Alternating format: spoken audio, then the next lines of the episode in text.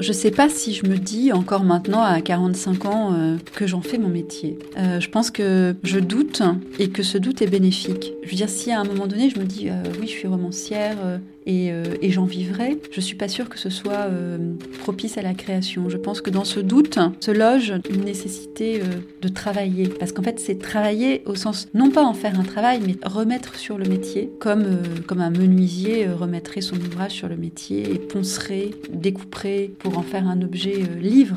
Machinalement, mon crayon, je mâchonne quelques mots à la gomme. Je griffonne, aussi vierge que moi ma feuille de papier, plus blanche que le blanc en machine lavée.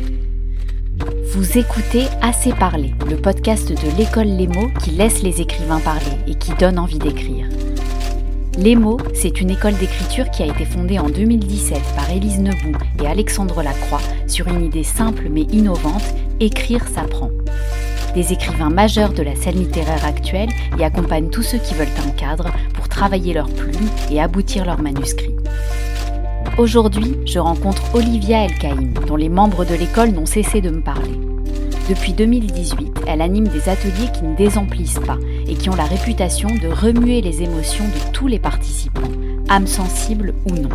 Dans un atelier d'Olivia, on pleure. On passe littéralement du rire aux larmes, un peu comme dans ses romans. Journaliste le jour, lectrice insomniaque la nuit et romancière quand ça lui prend, c'est-à-dire très souvent, Olivia Elkaïm vient de publier son sixième roman, le plus personnel de tous, Le tailleur de Relisane paru chez Stock en août 2020.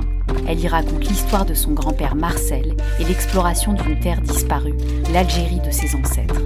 Quelques mots pour me présenter, je m'appelle Lorraine Malka, je suis journaliste, autrice indépendante et passionnée par les questions que l'on ne pose pas assez aux écrivains, à savoir tout simplement comment écrivent-ils, depuis quand, pour retrouver quelle langue, quel silence, quelle mémoire, à quelle distance de la réalité et de leur propre histoire.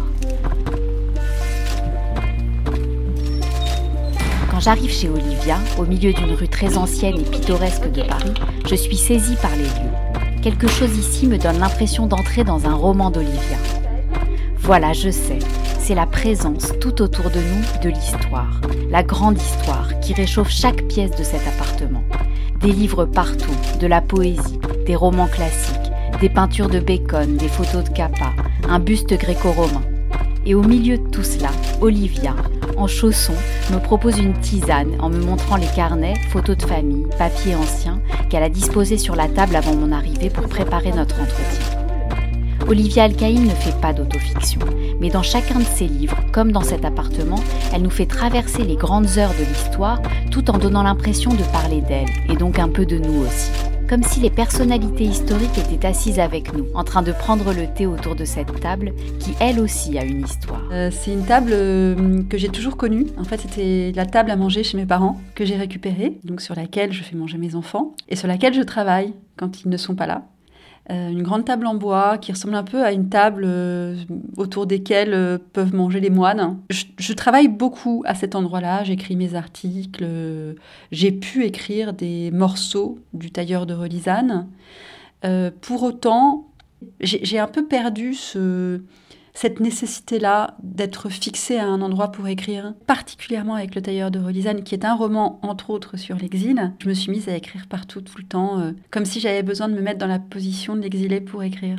Raison de plus pour nous lever et aller nous promener dans le passé. Écoutons comment Olivia El-Kaïm s'est ouverte à la lecture et à l'écriture en découvrant d'abord les sens originels de ces deux mots. Le premier souvenir qui me vient est un souvenir euh, d'apprendre à lire et à ce que les lettres euh, forment un mot et que soudain, en fait, le monde m'apparaisse. Et, je me souviens avoir découvert avec joie euh, ce que les mots voulaient dire sur les pancartes, les grandes publicités. Enfin, j'avais 6 ans, 6-7 ans et, j'avais l'impression que le monde s'ouvrait à moi. Ce qui est la définition même de, de, la lecture. La lecture ouvre des mondes. Ensuite, très rapidement, vers, vers 8 ans, je décide d'être écrivain. Mais je n'ose pas en parler à mes parents parce que dès 8 ans, j'ai bien l'idée qu'être écrivain, c'est un truc de saltimbanque et que dans ma famille, euh, qui est une famille de, pieds noirs exilés, il va falloir que j'ai un travail stable euh, qui rassure tout le monde.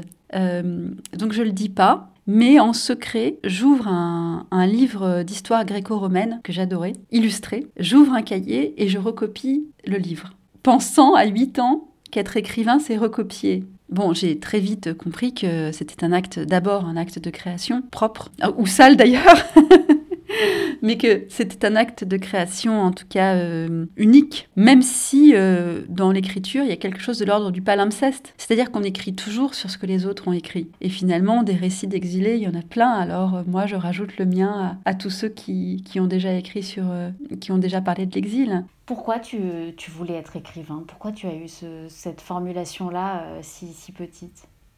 C'est très difficile de répondre à cette question. J'ai trouvé un embryon de réponse euh, dans un texte de mon amie Sarah Chiche. Elle écrit euh, pour euh, s'affranchir de la langue maternelle. Et je pense qu'il y a quelque chose euh, d'assez similaire. Euh, ma mère euh, a tendance, dans une même phrase, à dire tout et son contraire. Et je pense que c'était quelque chose qui me plongeait dans la confusion quand j'étais petite, et voire dans une forme d'effroi. et je crois que j'ai eu besoin de créer ma propre langue pour échapper à la langue de ma mère, qui est le français, hein, mais qui était une langue de confusion, et qui reste pour moi une langue de confusion. Parfois, quand elle me parle, je la comprends pas. Est-ce que tu connaissais des écrivains? Ah, pas du tout. Mon père euh, était commercial, ma mère euh, était euh, femme au foyer, et on vivait en banlieue parisienne, à Torcy, en Seine-et-Marne. Ce qui a beaucoup compté pour moi, ce sont mes professeurs de français. D'abord, Madame Magnier, au collège de l'Arche-Guédon à Torcy, qui m'a fait découvrir le texte Noces de Camus que nous avons sous les yeux et qui ne me quitte pas. Donc Madame Magnier, Madame de la Porte ensuite en quatrième et en troisième qui, qui m'avait inscrite à un concours de poésie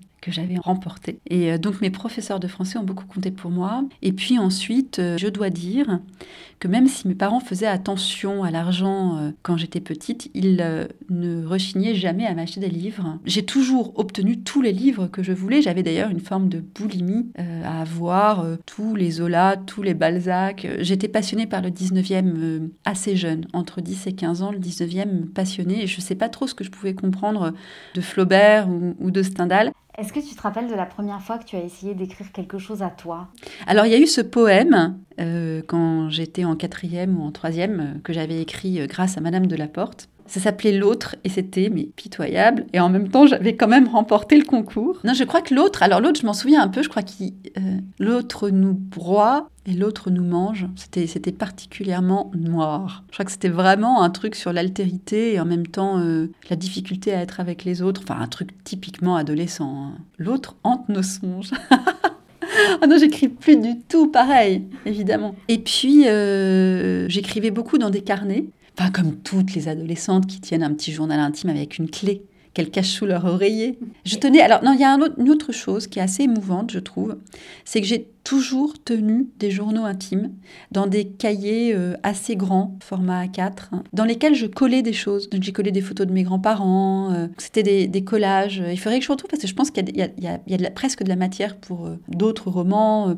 Et donc dans mes carnets, j'écrivais mes romans. il faut absolument que personne jamais ne tombe là-dessus parce que c'est vraiment de l'écriture adolescente. Mais déjà j'écrivais, j'écrivais avec une construction, etc. Alors je me souviens d'un texte que j'avais écrit quand j'avais 15 ans qui s'appelait Pluie d'été alors je rigole un peu en, en parlant parce que Pluie d'été, pour moi, c'est vraiment typique un titre durassien. Et je lisais à l'époque, je lisais beaucoup Duras. Donc il y a eu toute la phase où je lisais euh, Stendhal, euh, Flaubert, Zola, Balzac. Et puis il y a eu une phase Duras euh, autour de 15-16 ans qui m'a beaucoup nourrie au point que j'écrive un texte qui s'appelait Pluie d'été.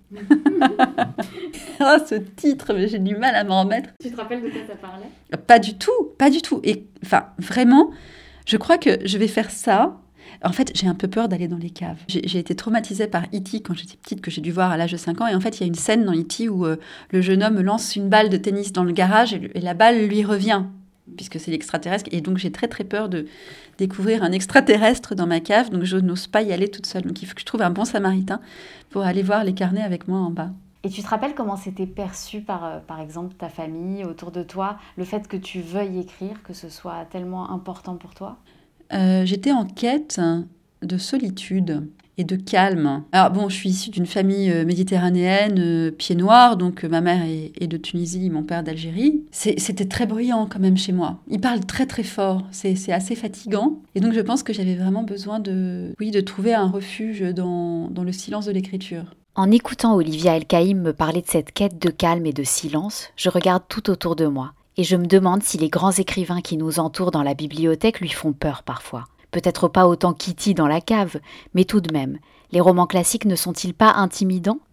Pas dans le cas d'Olivia, pour qui la question ne se pose même pas. Je ne peux pas vivre sans, lire. C'est vraiment, je crois que je préférerais me priver de nourriture pour m'acheter des livres que de ne pas lire. J'ai toujours, euh, oui, je lis, euh, je crois que je lis deux, trois, quatre livres par semaine. Je suis très insomniaque, donc je lis beaucoup et je continue de lire quand j'écris. Sauf peut-être à une certaine période plus éprouvante de sa vie, qui rappelle encore à quel point chez cette romancière, l'écriture est charnelle et circule ainsi, sans frein, entre les joies et les peines. Il y a un assèchement quand même en hypocagne et en cagne. Euh, mais ça a été une grande épreuve parce que pendant l'hypocagne et la canne, j'étais vraiment anorexique et je pense que je me suis vraiment vidée de ma substance à ce moment-là, au sens euh, là vraiment propre et figuré, que j'ai mis beaucoup de temps à me remettre de cette euh, maladie dont on parle vraiment trop peu et puis, j'ai écrit un texte. Donc là, on devait être en 2001, donc j'avais 25 euh, ans. Euh, j'ai écrit un texte que j'intitule Juliette et les Minotaures, qui est le premier roman que j'écris. C'est-à-dire qu'à un moment donné, il y a une transformation. Donc il y a la phase A, j'écris, très bien, comme beaucoup de gens écrivent. Et il y a la phase B, où je me dis, j'écris et je vais essayer de publier. Comment à un moment donné j'ai suffisamment confiance pour me dire je vais envoyer le manuscrit à des éditeurs Je sais pas bien. En tout cas, je me souviens que j'ai 25 ans et que j'écris ce texte qui a un pitch étonnant. Ah non, j'ai oublié un truc. Montmartre blanche. J'ai oublié un texte. Non, il y a un texte que j'ai écrit quand j'avais 18-20 ans. Donc j'étais pas si asséchée que ça. Qui s'appelait Montmartre blanche et qui s'inspirait de mes trajets entre le foyer des lycéennes dans le 16e et le lycée Claude Monet où j'étais en classe prépa. Ça, ça m'est revenu, tu vois. Mais ensuite, après Montmartre Blanche, donc alors, puis d'été, Montmartre Blanche, tout ça est vraiment kitsch. Et ensuite, j'écris Juliette et les Minotaures, qui est un bon titre, mais qui est un mauvais roman. Euh, non, mais c'est vrai. il faut être lucide quand même. De toute façon, voilà, chaque chose en son temps. Et, devenir écrivain, si tant est qu'on devienne un jour écrivain, euh, nécessite du temps, du temps et du travail. Juliette et les Minotaures, malgré son joli titre, n'a pas été acceptée par les éditeurs qu'Olivia a sollicité par la poste. Parmi eux, Manuel Carcassonne, éditeur chez Grasset, a tout de même réagi avec une lettre de refus détaillée et encourageante. Tête haute, consciente qu'après les larmes viennent les joies, Olivia ne se vexe pas. Pas du tout. Non, non, sur le moment, j'ai compris que, que chaque chose en son temps.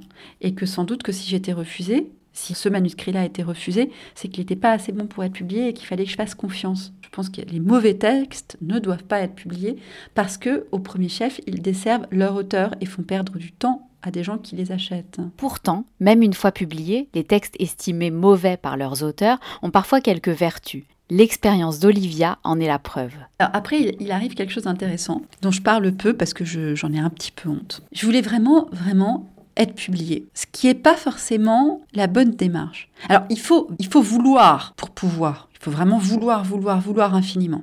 Mais parfois, ça fait faire des erreurs. J'ai fait l'erreur d'écrire un texte qui n'est pas bon, qui s'appelle Amazon ou Princesse, que j'ai publié chez euh, Ramsey à l'époque, maison d'édition qui ne qui n'existe plus. C'est un texte absolument sans aucun intérêt, je le dis euh, si jamais des, gens avaient envie de l'acheter. D'ailleurs, il n'est pas dans la bibliographie que je présente euh, aux, lecteurs dans, dans mes romans. Donc ce fameux Amazon ou Princesse a rencontré un petit succès mais m'a surtout permis de rencontrer quelqu'un qui a beaucoup compté pour moi, qui est Anna Pavlovitch.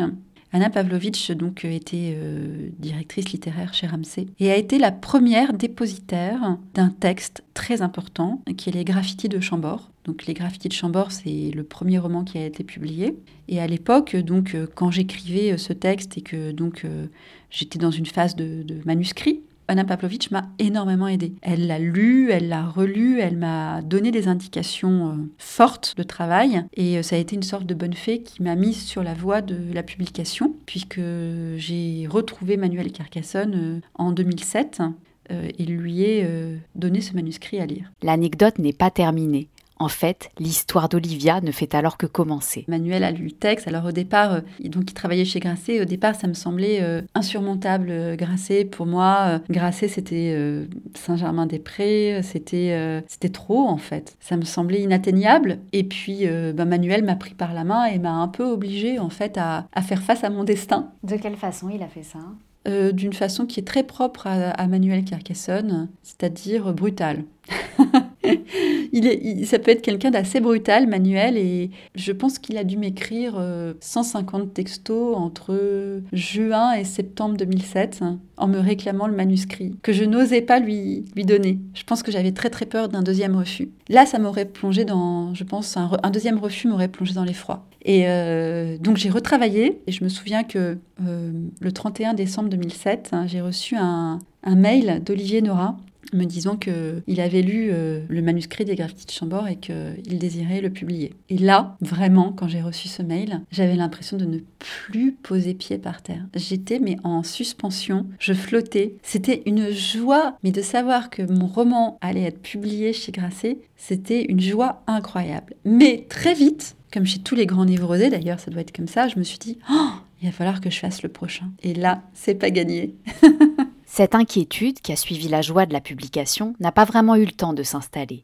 Très vite, Olivia s'est rendue compte qu'elle n'avait pas besoin de chercher des sujets de romans. Ce sont eux qui sont venus l'accueillir, un par un, doucement, mais sûrement. En fait, euh, il y a pour moi une évidence qui s'impose, c'est que je ne, je ne choisis pas un sujet, que c'est le sujet qui me choisit. Et ça, il faut accepter la magie, en fait. En tout cas, moi, c'est ma vérité d'écrivain, c'est-à-dire que je vis, je me promène, j'aime, je souffre, je lis, je m'imbibe de tout un tas de choses, et à un moment donné, émerge une nécessité qui me traverse de raconter une histoire. Très clairement, à un moment donné, j'ai entendu la voix de Jeanne Buterne. Je me souviens, j'allaitais, euh, j'allaitais mon deuxième fils, euh, je venais de le mettre au monde, je l'allaitais et, j'étais allongée sur euh, mon lit et j'entendais Jeanne Buterne me parler.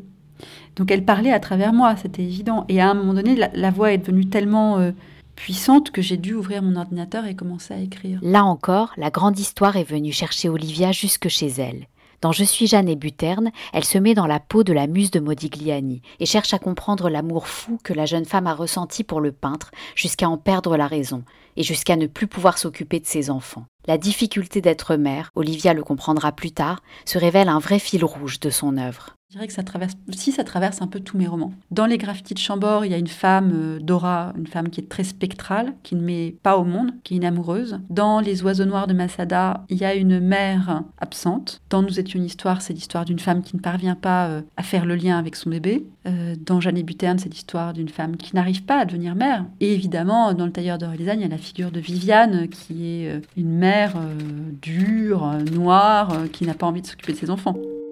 Assise sur le lit, Viviane se balance d'avant en arrière, les yeux dans le vide. En l'absence de Marcel, les enfants lui sont insupportables.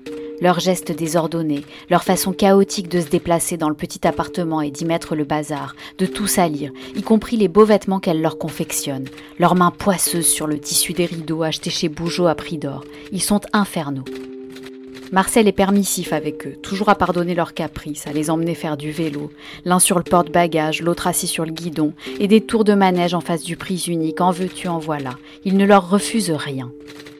Elle, elle ne peut pas s'empêcher de dégainer le martinet, les fesser au moindre regard de travers. Il faut bien les dresser un peu. Qu'ils disparaissent eux aussi, va-t'en de là. Pierre voudrait tant que sa mère ressemble à sa grand-mère, mais mêlée là. Pas cette femme qu'il le chasse quand il veut l'embrasser. Non, pas cette dame, pas cette dame, se répète-t-il. Et à son frère Jean, de 15 mois son cadet, il chuchote. Viviane, elle me fait peur, je l'aime pas. Il la désigne par son prénom. Celle qu'il voudrait appeler maman, c'est sa mémé ridée comme une mangue sèche. Sa mémé qui a mis au monde dix enfants et qui ne se plaint jamais. Je pense que mes romans sont profondément imprégnés de ce que coûte le fait d'être une femme aux femmes. Ça reste difficile d'être une femme dans notre société. Enfin, je veux dire, on est quand même, on, hérite de siècles de patriarcat, donc ça reste très difficile d'être une femme. Euh, on le voit euh, dans la difficulté de, pour les femmes de témoigner de viols qu'elles ont pu subir euh, encore aujourd'hui. le fait d'être une femme dans le milieu de l'édition ne m'a jamais pesé. J'ai jamais euh, eu euh, à subir euh, les assauts de qui que ce soit. J'ai eu cette chance, d'autres ne l'ont pas. En revanche, je trouve très difficile d'articuler ma vie de mère et ma vie de, créatrice. Je trouve que c'est infiniment compliqué que les emplois du temps s'imbriquent, s'emboîtent, non pas forcément physiquement, je vais pouvoir être présente pour mes enfants, leur faire à manger, les choyer, etc. Mais mon esprit divague ailleurs. C'est quand même, je suis plusieurs dans ma tête. Hein. Euh, il y, a, quand même très souvent beaucoup de personnages, euh, beaucoup d'histoires qui se chevauchent, etc. Et je pense que c'est pas évident pour eux parce que je pense qu'ils sentent que je suis accaparée euh, par d'autres vies que la leur. Est-ce que tu te poses déjà la question du moment où ils pourront lire tes livres?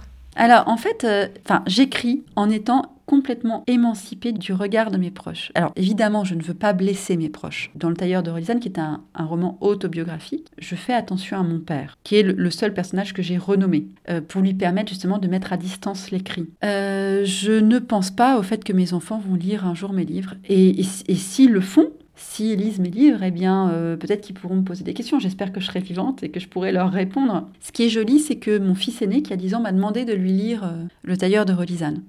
Et que d'une certaine manière, j'ai écrit Le tailleur de Relisane pour eux, pour leur transmettre quelque chose de, euh, du passé de leurs ancêtres. Le tailleur de Relisane, seul roman autobiographique d'Olivia El-Kaïm, est parti d'une question de son fils, qu'Olivia elle-même n'a jamais osé poser à son propre grand-père. Alors, on est en février 2018 et euh, je viens de divorcer. C'est une période euh, d'intense euh, difficulté.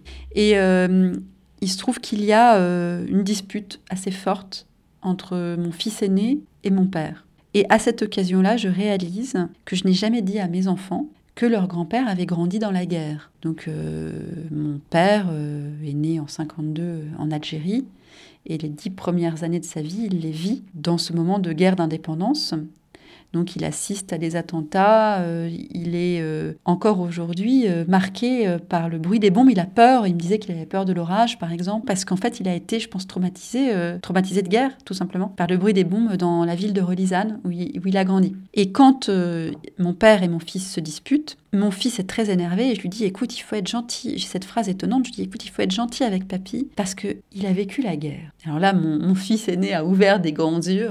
Évidemment, j'avais j'avais dit le mot clé et il m'a dit mais je veux que papy me raconte. Et donc je me suis retrouvée euh, comme ça à prendre des notes. Alors j'ai un carnet dans lequel je commence à prendre des notes. Donc c'est il est noté Algérie 1, et je questionne mon père, tu vois, c'est assez étonnant, 18 hein. mars 2018, Paul Ruben, donc c'est une conversation, Ruben lui dit qu'on va faire un livre ensemble sur la guerre d'Algérie, son enfance dans la guerre. Et mon père lui montre une blessure qu'il n'a montrée à personne, à la jambe gauche, un creux de la taille d'une pièce, un éclat de balle quand il va déjeuner chez sa grand-mère. Alors il se trouve que j'ai retravaillé ce truc-là, il sort, il part à l'école quand il reçoit cet éclat de balle. Et donc c'est une scène qui figure dans mon roman. Le 22 août 2018, je note des questions que je veux poser à Benjamin Stora, l'historien. Donc je veux le questionner sur euh, l'expression euh, une main devant, une main derrière. Je veux le questionner sur l'irrationnel de ma quête. Bon, il y a plein de choses. Il y a mes notes aussi d'une conversation avec, euh, avec le pédopsychiatre Aldo Naouri, qui a connu Relisane. Je ne sais pas du tout ce que je vais en faire quand j'écris ces notes. Il existe un lieu à Paris où les carnets remplis de mots deviennent de grandes histoires.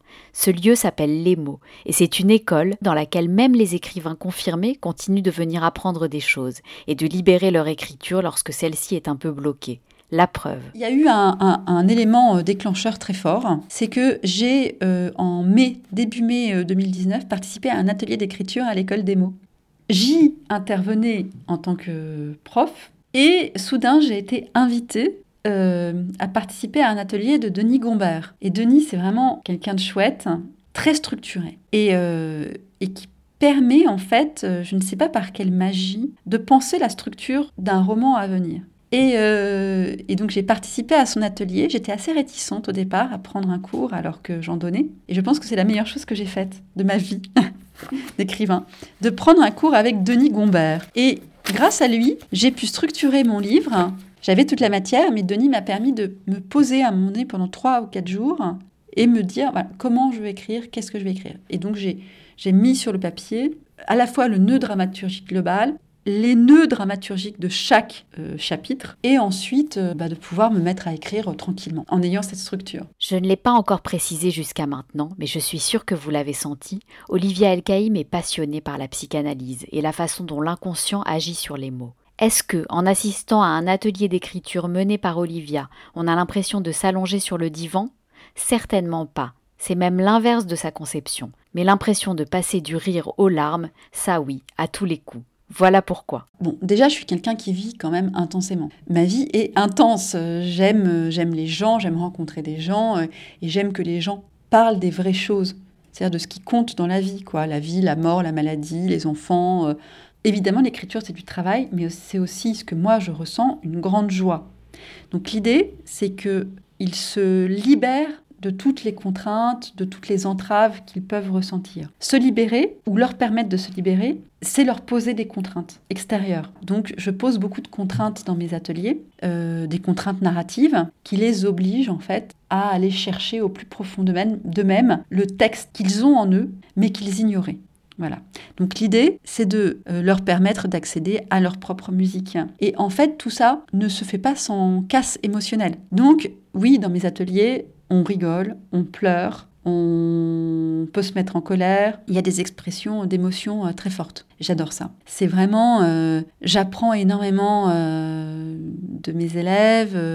j'adore les écouter. J'adore voir à quel point leurs, leurs inconscients se répondent quand ils écrivent leurs textes, même quand on est en visioconférence, curieusement. Mais c'est encore plus frappant quand on est en présentiel. Et donc moi, en fait, je les écoute. Ils arrivent tous chargés, en fait. En général, mes élèves, ils arrivent chargés de, leur quotidien, de leur passé, de leur désir d'écrire. Le désir d'écrire, parfois, est, est, entravant en tant que tel. Et puis, j'essaie de les décharger de tout ça et de les guider sur un chemin qu'ils n'imaginaient pas.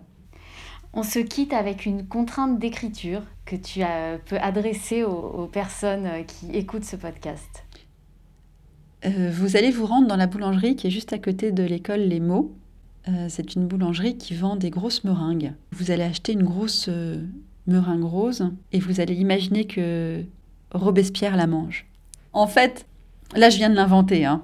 C'est arrivé au cours d'un de mes ateliers que j'aille acheter des meringues et que je demande que la meringue soit intégrée dans les textes en cours. Je me souviens, Claudine Londres, en l'occurrence, qui est devenue écrivain, euh, avait intégré euh, la meringue à un texte sur Robespierre. Et elle imaginait Robespierre mangeant cette meringue. c'est un peu une dédicace que je lui fais. La meringue, c'est un, gâteau magnifique parce qu'il est, craquant à l'extérieur et doux à l'intérieur et mou, mou et doux à l'intérieur. C'est sucré, ça fait du bruit. Donc il y a moyen vraiment de d'en faire un objet littéraire. Robespierre mangeant la meringue, ça oblige euh, l'écrivain en puissance à euh, penser un personnage historique dans une scène qui n'a pas forcément existé.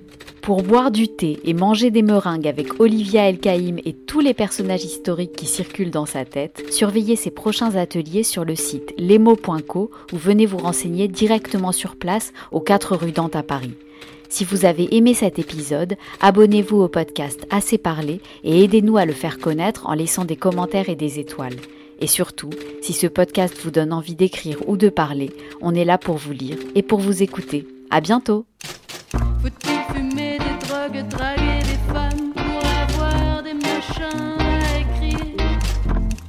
Dois-je fumer du crack que pour des femmes pour devenir une machine à écrire?